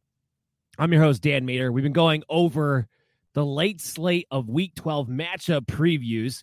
We got the Sunday night game and the Monday night game to talk about, along with the mailbag segment before we close this thing down. It's the week of a, quite a few divisional rival matchups. And Sunday night, we get another one between the Cleveland Browns and the Baltimore Ravens. Now, this game will probably be better from an NFL standpoint than it will be from a fantasy standpoint. Given how these two teams have been playing lately, we might be unfortunately in store for a 17 to 14 type game. Hopefully, that's not the case. Hopefully, they surprise us and put up some extra points, especially from the guys you need it from. So, Kareem Hunt, that's the big thing. Kareem Hunt has been consistent in saying he is planning to come back and play on Sunday night this week. He was designated from the IR, or at least designated from return, hasn't been activated yet. The reports are because they don't actually have to give him an injury designation when he's not off the IR yet, as far as practices, you know, his practice capacity. The sources have been that he is practicing at least in a limited capacity both yesterday and today. So, we'll, you know, we want to make sure he gets another one in on Friday, which will give us a pretty good confidence that he'll at least play on Sunday. Now, does he walk right in on Sunday and get his normal workload? I'll say this. I think you can confidently expect Kareem Hunt to walk in and get his passing down role right off the bat because it's just something they don't involve Nick Chubb in. And even though they don't involve Nick Chubb in it, and with Kareem Hunt out, Like they just haven't bothered throwing the ball to the running backs. like, that's, that's basically what's happened. Like they just don't bother throwing the ball to running backs. Like, oh, Kareem Hunt's out. Well, we don't throw the ball to Nick Chubb still. We just don't throw the ball to the running backs in general. I, don't, I mean, I don't get it. I don't think Nick Chubb can't catch the football here. In fact, he had a receiving touchdown last week anyway. I don't understand it. But nonetheless, this seems to be the case. So I do think he will assume that role. How many carries, I think, will be the question. But at this point, they were very careful with him. They put him on the IR. I think if he's getting through practice fine, I think it's safe to say, as far as the calf issue is concerned, that you can have some confidence that he's not going to come in on a pitch count because of that. Now, Kareem Hunt's always been the second running back to Nick Chubb anyway. So if he's going to be somebody who gets, let's say, six targets and let's say 10 carries, well, that wouldn't be outside the realm of a Kareem Hunt usage rate to begin with. Mary redeemed a $50,000 cash prize playing Chumba Casino this year. I was only playing for fun, so winning this was a dream come true. Chumba Casino is America's number one social casino experience. It's serious fun. With over 80 casino style games to choose from, you too could win life changing amounts of cash. Be like Mary. Log on to chumbacasino.com and give them a whirl. That's chumbacasino.com. No purchase necessary, void or prohibited by law. 18 plus. Terms and conditions apply. See website for details. The voice in the preceding commercial was not the actual voice of a winner. Shopify presents cool sheets from aha to lying awake while you bake isn't cool. I suffered from the wrong kind of hot in bed, heat induced insomnia. That was my aha moment. Bed sheets that keep you cool. Then I thought, how do I even sell bed sheets? That's when I had the idea that made it all possible signing up on Shopify. With the help of Shopify's intuitive online store creator, I started selling sustainable bamboo sheets that keep cool year round. And my cool idea became a reality. Hot sleepers around the world rejoice. Shopify makes it simple to keep your cool while starting and growing your business. Start selling with Shopify today and join the commerce platform powering millions of businesses worldwide. From aha to anything is possible. This is Possibility, powered by Shopify. Start selling online today. Sign up for a free trial at shopify.com slash free 22. Shopify.com slash free 22. So I don't think what we're used to seeing Kareem Hunt get is actually going to be limited. I think the question will be, does he get back involved in the red zone? To, you know, Nick Chubb owners' dismay, of course. But Nick Chubb's been great in that in that situation. And if you don't want to give Kareem Hunt a bunch of wear and tear, you know, touches, then that's probably what you would do. You'd probably keep Nick Chubb in that role. So I think the real question is this: because you're playing Nick Chubb's an RB seven for me. You're playing as a top ten tight, uh, top ten or running back. He's an RB one. I think we all understand this. And the Ravens matchup is a good one actually this year. This is not the Ravens defense of old. I think the question is can you play Kareem Hunt as your RB2 or as your flex like you were before he went out? I think if you have to, you can. If you've been surviving this time and you've come up with alternative options to get you by while Kareem Hunt's been out, I would maybe want to wait one more week just just to see how he is in the calf injury, just to see if he's going to be back to you being utilized in his role right away, or just to see if he's on a snap count, and then the following week you'd expect him to be back on his role. By the way, when I say the following week, following game, it wouldn't be until week 14. They had the bye week, week 13. It's why it's why they made this kind of curious to me that they were definitively bringing him back this week, knowing they had the bye week next week. But it makes me think, okay, they want to see what happens. If he re-aggravates it, he's got a week to rest and then come back in week 14. So I would probably look for another option, but he will be in my top 36. So I will have him ranked as soon as we get the well, as soon as we get the word that he's going to be activated. I will have him ranked in that area where you can use him as a flex play. He'll have that value. Again, it goes back to I think we can assume he gets his passing role right back. I don't have any questions about that. Does he have the upside to score? That's be my that will be my question. They do need him though. They need him back in a big way because this offense is is putrid, and they need Chubb and they need Kareem Hunt to lead the way because Baker Mayfield can't get it done right now. So I, he'll be a top thirty six play, but I think if you've had alternative options up until this point, they've been doing well for you. Maybe wait a week to see exactly how he's doing. There's nothing else to talk about with the Browns. Can't Jarvis Landry, I know he had the rushing touchdown last week, but Baker Mayfield's not throwing the ball more than 20 times in a game. And even with Donovan Peoples Jones and OBJ gone, because Jarvis Landry's been so hindered by that knee injury, he doesn't have normal floor he used to have that you could depend upon and at least use him as a wide receiver three. And then if he had a big game, you know, be able to be happy about that. It'd be like the icing on the cake. But you're mostly playing him for his floor. He doesn't have that. So I don't think you're playing Jarvis Landry. I don't think you're playing anybody else besides Nick Chubb and maybe Kareem Hunt if you need to. On the Ravens side of the ball, we get good news with injuries. We got a lot of guys coming back this week. That, that's pretty much been the good news as far as this matchup goes. Lamar Jackson been practicing, so clearly he's doing better coming off the illness. And we have Marquise Brown. He's been practicing back to back days coming off the thigh injury. I expect both of them to go. Obviously, Marquise Brown, he's the top 10 wide receiver. Or no, I'm sorry, he's not a top 10 wide receiver. He's wide receiver 21. Now, part of that is because it's his first week back. We want to make sure he's actually healthy coming off of that. I don't think his I don't think his routes runner snap count's going to be limited in any capacity, though. The other part of that is the Browns' defense is expected to be healthier this week in the secondary, in the pass rush. So I just, Marquise Brown still ultimately is a wide receiver one for me most weeks. It's just this week I have him ranked as wide receiver 21. I would lower my expectations on him for this week coming back. But he's still going to be in your lineups. It's still almost top 24 play. So I'm still starting Marquise Brown and that's ultimately all you care about. The backfield's the other story. So it looked like it looked like Devonta Freeman took over the job last week. That's what it looked like. Now, it's a very fluid situation, I believe. And if Latavius Murray were to get hot, uh, maybe they would roll with him. I do, and I also understand part of it is that I don't think Latavius Murray's 100% yet. However, I don't know what 100% Latavius Murray actually looks like. I don't know if it's any different because he doesn't have any explosiveness left anymore anyway. And even when he was out there before he got injured, believe it or not, Devonta Freeman looked like he had more pop when they ever would give him run. So I think Devonta Freeman is here to stay as the lead running back. I have him ranked as RB26. So I have him as a strong RB3 play, a strong flex play this week. When you're the lead running back of the Baltimore Ravens, you have the best chance to score a touchdown. And it happens at a pretty consistent rate in this offense, too. So he might only have like 50 yards because that seems to be kind of his ceiling. He might only have two or three catches, also seems to be kind of his ceiling. But he has touchdown capability against a Browns team that's been giving up touchdowns to the running back pretty consistently this season, too. So Devonta Freeman is somebody I think you can go ahead and plug and play in your flex. I'm not going to touch Latavius Murray with a 10 foot pole, though. That's not going to happen as far as the other options go, because everyone wants to know now, okay, can we play Rashod Bateman? He's my wide receiver 39. So he's a high end wide receiver four.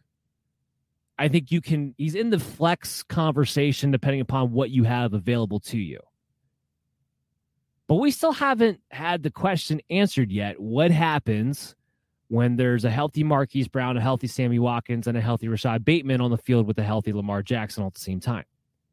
We got a glimpse of it for one week, but remember that was the first week Sammy Watkins was back. He wasn't playing a full snap count yet. Now, I do think Rashod Bateman has overtaken Sammy Watkins as the number two receiver. Let's not get that twisted. But Bateman needs a certain amount of volume that we know he's going to get in order to make him a top 36 play. And against the Browns, while their defense has been very Jekyll and Hyde this year, this is not exactly a defense I think is ripe for the taking necessarily. So there's some things I want to see. So I think you can play him in your flex if you don't have another option, but I think you're playing him as more of a floor play, not so much a ceiling play. I don't think he has a high potential this game. I don't think he has wide receiver two potential this game. Moving forward is a different story. I think moving forward, as he establishes himself as Lamar Jackson and Marquise Brown on the field at the same time at a more consistent rate and are done getting sick or pulling thighs. I think Rashod Bateman will creep up and probably be a mid level wide receiver three on a week to week basis for me in my rankings moving forward. But for this week, I don't think he's a must play.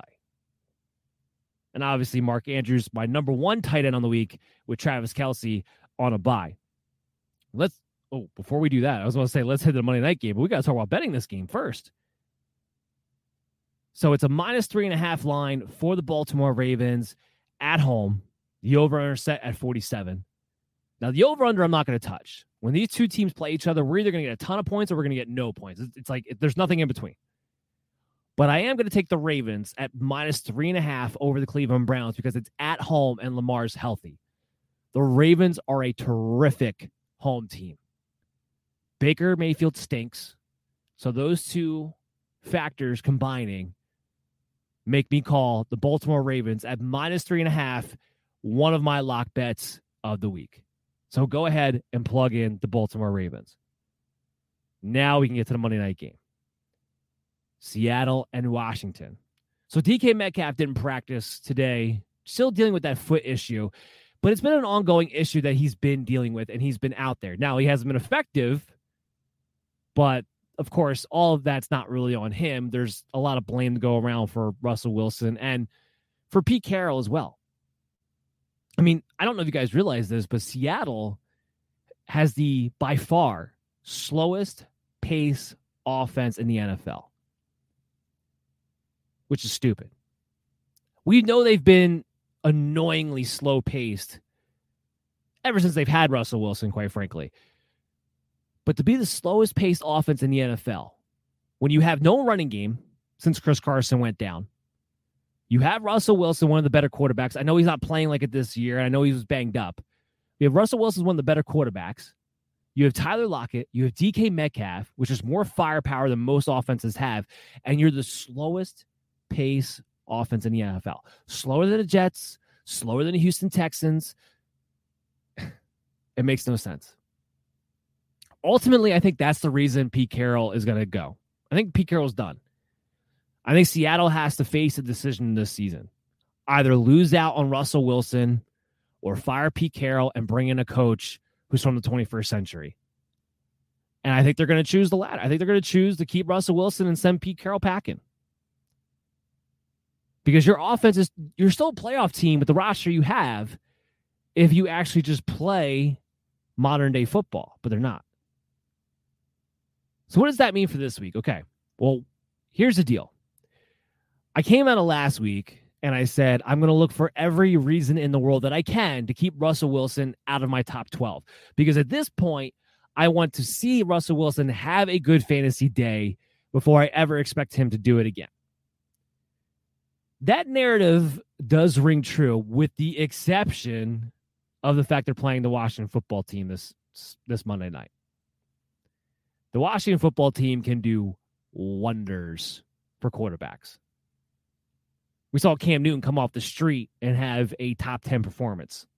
Now, Russell Wilson's not going to run like him because he has been doing it all year, but he also can throw the ball a heck of a lot better, and he's got DK Metcalf and Tyler Lockett to do it. So Russell Wilson does manage to get inside, not inside. He's at my QB 12. So he's a low end QB1. He just makes my QB1 cutoff. But I think you can consider playing Russell Wilson if you have him. Now, here's my caveat to that. At this point, given, you know, the length of his injury and quarterbacks being a plenty out there, at this point, you probably could still find a better option, even in 12 man leagues. At this point, you probably have a better option.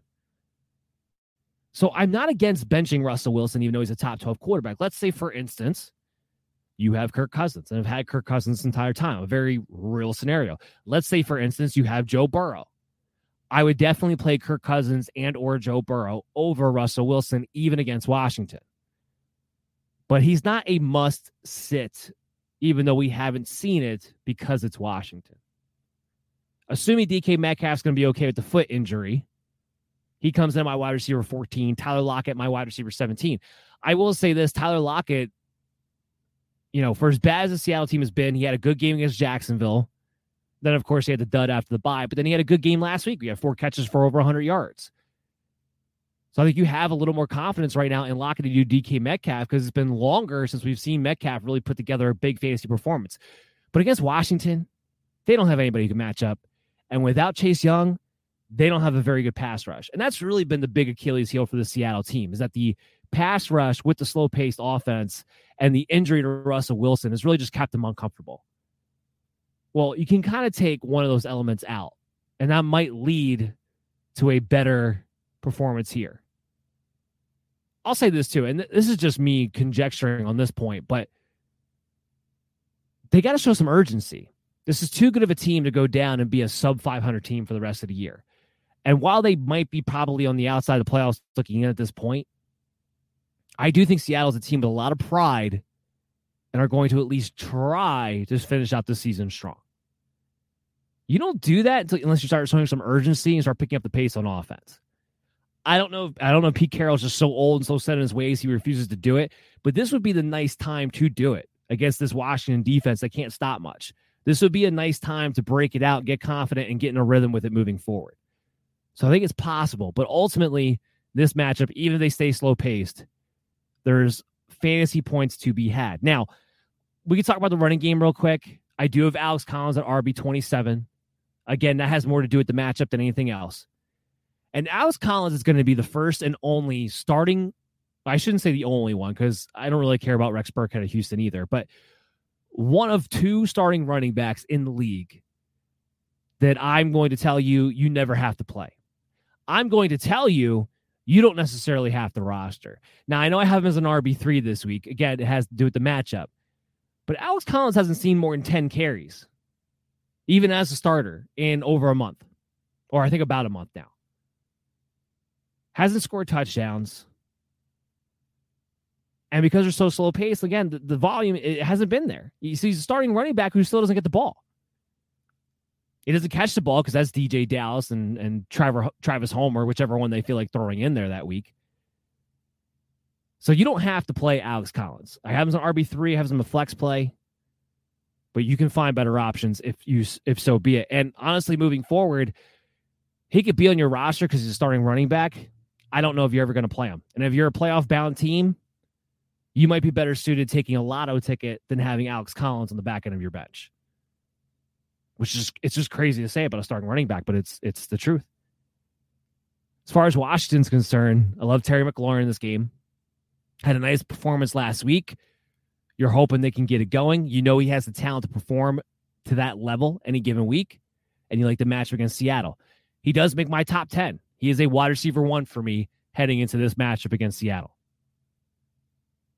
Antonio Gibson, RB 15. You got to love what you've been seeing on Antonio.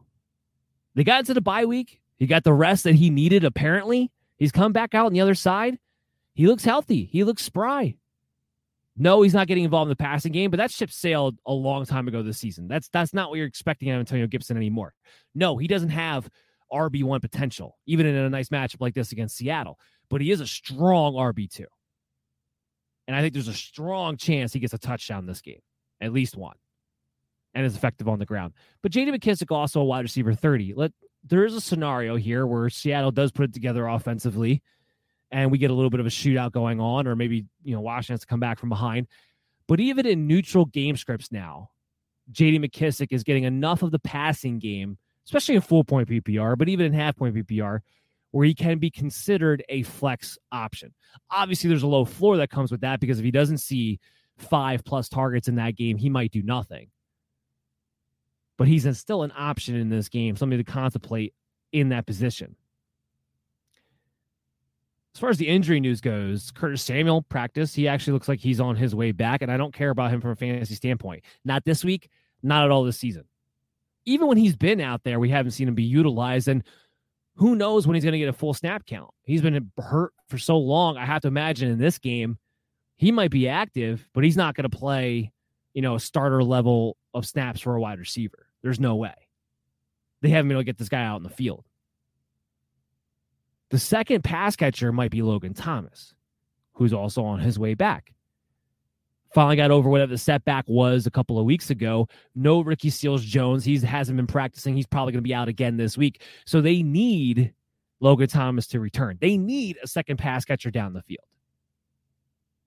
He comes in at my tight end 13. So he's my top streaming option, quote unquote. Although hopefully at this point, you'd own Logan Thomas anyway. You've just been streaming guys for him. We know what he can do. We know what he can be in this offense. We know they need a touchdown go to guy. We know they need another pass catcher. That could very well be Logan Thomas. He could walk in, even if he's just Ricky Seals Jones. Think about that. Ricky Seals Jones was a guy who's getting six to eight targets a game and was a top 12 tight end most weeks in the absence of Logan Thomas, who's better than Ricky Seals Jones. So why couldn't he at least give you something similar to that, if not more, because he is more talented? So I have him at tight end 13. He's a he's a, a playable option. And I think the rest of the way, if you've been looking for tight ends, he was on my waiver wire report this past week. I think he might be able to solidify the position for you moving forward, too. All right, let's talk about betting this game. It is a flat out pick 'em. Think about that for a second. Now, I know this game is in Washington, but think about that. That is how bad Seattle has been. A team that, from a talent perspective in Washington, should not be considered on the same level of Seattle is a pick 'em game because Seattle has been downright putrid. The over under set at 46 and a half. I'm going to go on a limb here. I'm going to go out a limb. And by the way, just for the record, this game is on my birthday. So I'm going to make a birthday bash pick, and I'm going to take Seattle for the pick 'em. I'm going to put my money on them to win outright. And by the way, while it's a pick 'em game on the line, it is plus 105 for Seattle if you take them on the money line, where it's minus 125 for Washington on the money line. So I'm going to take the Seattle Seahawks outright against Washington on the road. They finally get back into the win column against the team they should beat on my birthday for me to win some money. Uh, that's that's what I'm going to put out there. Obviously, it's not an upset pick, but I will take the the positive money line there for the win outright. All right, guys, guess what time it is? Mail's here. All right, remember, if you ever want to get on the mailbag segment, all you got to do is hit us up on social media at Belly Up MDFF Show. I will answer all of your questions and help you guys out all throughout the year because I want you guys to win championships, and I'm a tool here for you. That's why I do this show in the begin with. But I'll pick out a few of my favorite ones. I'll give you guys shout outs on the show, and we'll talk about them here. So, first up, we got Seth. He needs one for his flex position this week. He's got Javonte Williams, Rhamondre Stevenson, or Alex Collins. So we can rule out Alex Collins right away because he's not going to stay in the same volume. We can rule out Rhamondre Stevenson because he just got hurt in practice. So we don't know exactly what his availability is even going to be. So ding, ding, ding. By default, it's Javonte Williams. Now, by the way, even if it wasn't for those scenarios with the other two players, it would still be Javonte Williams, like I talked about earlier in this show. He's a top 24 running back for me. You love the match against the Chargers. Even if he's splitting work with Melvin Gordon, this offense revolves around the running game. So Javonte Williams for me, Seth. Next up, we got Landon. Should I start Tyrod Taylor or Russell Wilson? That's a great question to lead off of what we were just talking about. So Tyrod Taylor was somebody I talked about in yesterday's show during the early slate window of games. Again, go back and check that out on your favorite pod streaming app. He's my QB 16, so he's actually not that far away from Russell Wilson. You can make the argument they're in the same vicinity of each other. I'm still going to stick with Russell Wilson. He's my QB 12, so obviously I have him ranked higher. It's the matchup against Washington. That Houston Jet game could be 13 to 10. Now, I'm not saying the Seattle Washington game couldn't be too the way they're playing, but I do think more points are going to be scored on Monday night out of Seattle. I think there's if there was ever a week that Russell Wilson could flip the switch and get right, it would be this match against Washington. So this is why I'm going to roll the dice and play him this week. If he doesn't do it in this game, then I think you could probably drop Russell Wilson because I don't know if he's ever going to do it again this season. So give me Russell Wilson and I'll make a break week over Tyrod Taylor. Andrew, he asked me, do I start Jerry Jeudy or Brandon Aiyuk? So I have Brandon Aiyuk exactly one spot ahead of Jerry Jeudy. I have him 27th. I have Jeudy at 28th. So obviously, I have them neck and neck. They both have Jeudy has a better floor because he gets more targets than Brandon Aiyuk sees, at least on a consistent basis anyway. But Brandon Aiyuk has a much higher ceiling to score a touchdown. So I have him one spot. Obviously, they're very close, but I'm going to call on Aiyuk because he has a better potential ceiling than a Jerry Jeudy does heading into this matchup, especially against the Minnesota Vikings. You like that too. Frank, would you play OBJ or Van Jefferson this week? Another great question of what we talked about. So just based on the words of Sean McVay and, and based on the timeline of OBJ being there, he hasn't been there for very long. I would expect Van Jefferson in his skill set and his knowledge of the offense to act more as the Robert Woods of this team. Therefore, he's going to have a much higher floor with more expected volume, more expected snaps, more expected routes run. Where OBJ, I believe, is stepping into that third receiver role to be more of the guy down the field to open up all three levels of the field. And he's still getting acclimated to the offense. He still needs to get a rapport with Matt Stafford. Maybe OBJ has more DFS value, has more of a ceiling upside than a Van Jefferson does. But if you're talking redraft leagues, which we are in this scenario, definitely give me Van Jefferson as a nice, strong wide receiver three play this week over an OBJ. And, you know, hopefully as we move forward, we'll get some more answers to our questions when it comes to this receiver split moving into the future. That's going to do it for the show, guys. I hope you all enjoyed it. Make sure you're tuning in to our social media account at BellyUpMDFF Show. Make sure you're subscribing to the MD's Fantasy Football Show YouTube channel. Check us out on your favorite pod streaming app. Listen to this show and listen to yesterday's show if you didn't catch it before your matchups on Sunday. I'm Dan Mater. You guys have a lovely weekend, and we'll see you soon. Mary redeemed a $50,000 cash prize playing Chumba Casino this year. I was only playing for fun, so winning this was a dream come true. Chumba Casino is America's number one social casino experience. It's serious fun. With over 80 casino style games to choose from, you too could win life changing amounts of cash. Be like Mary. Log on to chumbacasino.com and give them a whirl. That's chumbacasino.com. No purchase necessary, void or prohibited by law. 18 plus. Terms and conditions apply. See website for details. The voice in the preceding commercial was not the actual voice of a winner. It's wintertime. When temperatures go down, the likelihood goes up that your furnace and other appliances go down with them. So don't risk a costly replacement. Stay comfortable with coverage on the appliances you depend on most with the Service Guard Appliance Repair Program from Black Hills Energy. It's peace of mind in a plan. Visit blackhillsenergy.com slash sign up to learn more.